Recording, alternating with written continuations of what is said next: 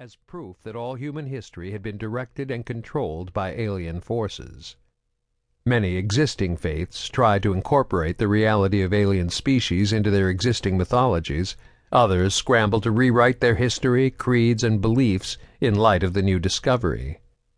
A stubborn few refused to acknowledge the truth, proclaiming the Mars bunker a secular hoax intended to deceive and mislead believers from the true path.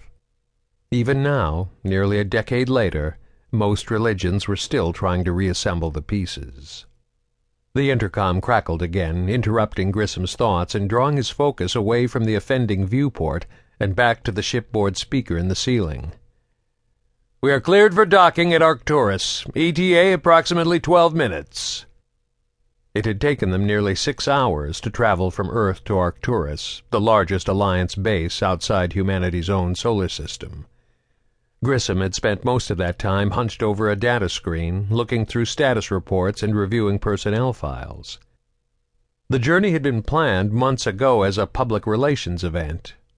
The Alliance wanted Grissom to address the first class of recruits to graduate from the academy at Arcturus, a symbolic passing of the torch from a legend of the past to the leaders of the future. But a few hours before they were about to depart, the message from Shanxi had radically altered the primary purpose of his trip. The last decade had been a golden age for humanity, like some glorious dream. Now he was about to bring a grim reality crashing down on them. The New Delhi was almost at its destination. It was time for him to leave the peace and solitude of the private cabin. He transferred the personnel files from the data terminal to a tiny optical storage disk, which he slipped into the breast pocket of his Alliance uniform. Then he logged off, pushing himself away from his chair and stiffly standing up. His quarters were small and cramped, and the data station he'd been working at was far from comfortable. Space on Alliance vessels was limited. Private cabins were typically reserved exclusively for the commanding officer of the ship. On most missions, even VIPs were expected to use the common mess or the communal sleeping pods. But Grissom was a living legend, and for him exceptions could be easily made. In this case, the captain had generously offered his own quarters for the relatively short trip to Arcturus. Grissom stretched, trying to work the knots out of his neck and shoulders. The Admiral rolled his head from side to side until he was rewarded with a satisfying crack of the vertebrae. He made a quick check of his uniform in the mirror keeping up appearances was one of the burdens of fame before stepping out the door to make his way to the bridge in the bow of the starship. Various members of the crew paused in their duties to stand at attention and salute as he marched past their stations.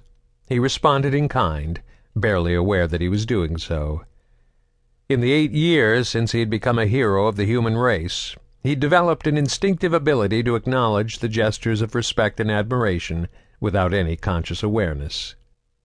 Grissom's mind was still distracted with thoughts of how much everything had changed with the discovery of the alien bunker on Mars, a line of thinking that was not surprising given the unsettling reports from Shanxi. The revelation that humanity was not alone in the universe hadn't just impacted Earth's religions. It had far-reaching effects upon the political spectrum as well. But where religion had descended into the chaos of schisms and extremist splinter groups, politically the discovery had actually drawn humanity closer together. It had fundamentally united the inhabitants of Earth, the swift and sudden culmination of the pan-global cultural identity that had been slowly but steadily developing over the last century. Within a year, the Charter for the Human Systems Alliance the first all-encompassing global coalition had been written and ratified by Earth's 18 largest nation-states. For the first time in recorded history, the inhabitants of Earth began to see themselves as a single collective group, human as opposed to alien.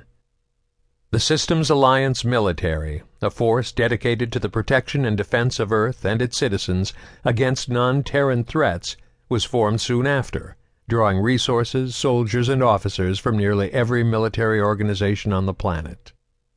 There were some who insisted the sudden unification of Earth's various governments into a single political entity had happened a little too quickly and conveniently.